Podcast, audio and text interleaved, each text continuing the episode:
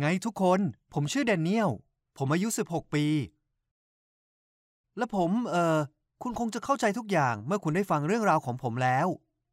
ผมกำลังเรียนอยู่ที่สถาบันแห่งหนึ่ง ซึ่งเป็นโรงเรียนประจำชายล้วนที่มีชื่อเสียง เรื่องที่ผมจะเล่าให้คุณฟังเริ่มต้นขึ้น เมื่อมีเด็กใหม่คนหนึ่งเข้ามาเรียนกับเรา ในตอนนั้นผมยังไม่มีรูเมทคุณครูจึงจัดให้เขาคู่กับผม มันทำให้ผมผิดหวังมาก แต่เด็กใหม่คนนี้มิเกล กลายเป็นเพื่อนร่วมห้องที่สุดยอด เขาปฏิบัติตัวสุภาพและมีมารยาทดี จริงๆ แล้วเขาก็เท่ใช้ได้เลย เขาทำทุกอย่างพร้อมกันได้อย่างดีเยี่ยม แต่เมื่อเขาเริ่มพูดคุยกับเพื่อนคนอื่นๆ ผมก็ต้องตกตะลึงอย่างมาก สาวๆ คือหัวข้อสุดโปรดของมิเกล ไม่ใช่แค่เรื่องสาวๆ ทั่วไปนะ เขาพูดถึงสาวๆ ที่พากันหลงรักเขา เรื่องที่หักอกสาวๆ และเรื่องที่สาวๆ แทบจะตบตีกัน เพื่อแย่งเขาอยู่เป็นประจำ เขาไม่แยแสเรื่องพวกนั้นเลยสักนิด และผมรู้สึกละอายแทนเขามากๆ แต่ในเรื่องอื่นๆ นั้นเขา perfect แล้วเราก็กลายมาเป็นเพื่อนรักกัน พวกเราไปไหนมาไหนด้วยกันเสมอ เว้นแต่การไปเข้าร่วมกลุ่มที่มิเกลมักพูดเรื่องตลก เกี่ยวกับยัยพวกโง่คลั่งรัก ซึ่งเป็นคำที่เขาใช้เรียกพวกเธอ เขายังอ่านข้อความจากแฟนสาวคนล่าสุดให้เพื่อนๆ ฟังออกมาดัง ๆ เพื่อเรียกเสียงหัวเราะจากกลุ่มคนที่อยู่รายล้อม ผมไม่ขอมีส่วนร่วมด้วยในเรื่องนี้ แต่นี่ไม่ใช่ปัญหา เพราะมิเกลกับผมยังคงเป็นเพื่อนกัน แต่แล้วปัญหาหนึ่งก็เกิดขึ้นอย่างไม่คาดคิด ผมรู้ตัวว่าผมตกหลุมรักรูเมทเข้าแล้ว และผมก็ไม่ควรเปิดเผยความรู้ที่แท้จริงออกไป เพราะมันชัดซะยิ่งกว่าชัดซะอีกว่ามิเกลสนใจแต่สาวๆ ดังนั้นผมเลยพยายามรักษาระยะห่างจากเขา แต่ผมก็ตระหนักได้ว่าตัวผมนั้นเป็นเหมือนกับเงาตามตัวของเขา เรามีตารางเรียนเหมือนกัน เรียนคาบเดียวกันและเล่นกีฬาเหมือนกันอีก แถมมิเกลยังเริ่มเปิดใจกับผมมากขึ้นเรื่อยๆ เมื่อเราพูดคุยกัน ครั้งหนึ่งเขาบอกผมว่า พ่อของเขาเป็นคนส่งเขามาเรียนที่สถาบันแห่งนี้ ทั้งๆทที่เขาไม่ยอม เขาบ่นถึงปัญหากับแฟนสาวของเขา โดยน้ำเสียงแตกต่างจากการคุยโม้ต่อหน้าเพื่อนคนอื่นอย่างมาก ครั้งหนึ่งเขาสารภาพว่าเขาคิดถึงหมาของเขามาก ผมลำบากใจมาก ผมแซงเป็นเพื่อนที่ดีเพื่อเขา แต่ผมต้องรู้สึกเดียวดายกับความรู้สึกแท้จริงที่มีต่อมิเกล และผมก็ถูกมันเข้าครอบงำ คืนหนึ่งมิเกลได้รับข้อความจากแฟนสาวของเขา ซึ่งเธอบอกว่าเรื่องระหว่างเธอกับเขามันจบลงแล้ว แล้วผมก็คงรู้นะ ผมแค่อยากช่วยให้เขารู้สึกดีขึ้น ผมเลยพูดว่า ไม่เป็นไรนะมิก ยังไงฉันก็ยังรักนาย แย่จังนายไม่สนใจหนุ่มๆ เออ ฟังนะ ผมไม่ได้โง่ ผมแค่อยากล้อเล่น ผมคิดว่าเขาจะแค่แบบ อ๋อใช่ ฉันรู้ น่าเสียดายชะมัด แต่มิเกลเลือดขึ้นหน้า เขาหน้าแดงและตะโกนว่า ผมไม่น่าสารภาพเรื่องน่ารังเกียจให้เขาฟังเลย อาจเป็นเพราะผมนิ่งเงียบมานาน แต่ผมตะคอกกลับ ถ้ามันเป็นเรื่องขำแล้วนายจะมาโกรธทำไมล่ะ หลังจากนั้นผมก็หนีไป พร้อมกระแทกประตู เมื่อผมกลับมามิเกลหลับไปแล้ว และผมก็พลิกไปพลิกมาบนเตียงทั้งคืน นึกเสียใจถึงคำสารภาพที่ไร้เหตุผลของตัวเอง และได้แต่หวังว่ามิเกลจะลืมมันได้ เราไม่มีเรียนในวันถัดมา และผมตื่นสายกว่าปกติ มิเกลออกไปแล้ว เมื่อผมไปถึงสนามกีฬา ผมเกือบหูอื้อด้วยเสียงหัวเราะที่ดังสนั่น สักพักหนึ่งผมก็รู้ว่าเพื่อนๆกำลังหัวเราะย้อผมอยู่ มิเกลอยู่ข้างหน้าและอยู่กลางเวที และเขาก็กำลังพูดอย่างดัง ว่าก่อนหน้านี้เขาแทบจะจัดการกับบรรดาสาวๆรอบตัว ที่ร้องไห้คร่ำครวญเรียกร้องความสนใจจากเขา แต่ตอนนี้เขายังต้องรับมือกับเกย์ที่ทำแบบเดียวกันด้วย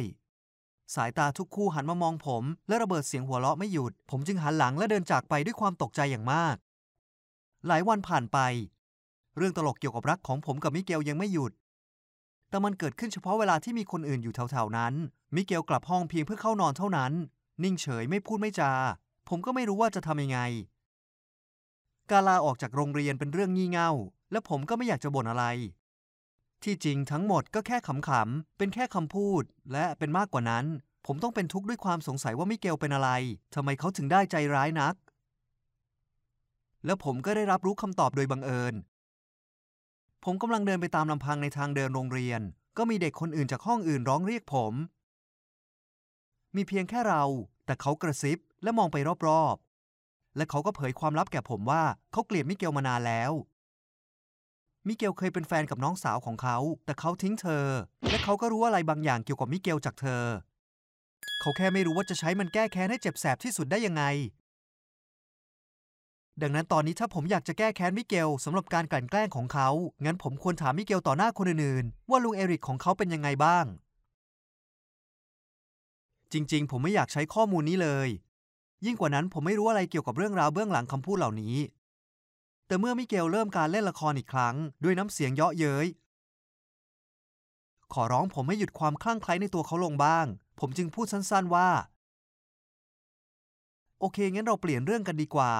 อย่างเช่น เราลองโทรหาลุงเอลิกของนายดีไหม และถามว่าเขาคิดถึงนายบ้างหรือเปล่า ผมไม่คาดคิดเลยถึงผลของคำพูดเรียบๆมิเกลหุบปากทันทีและหน้าซีด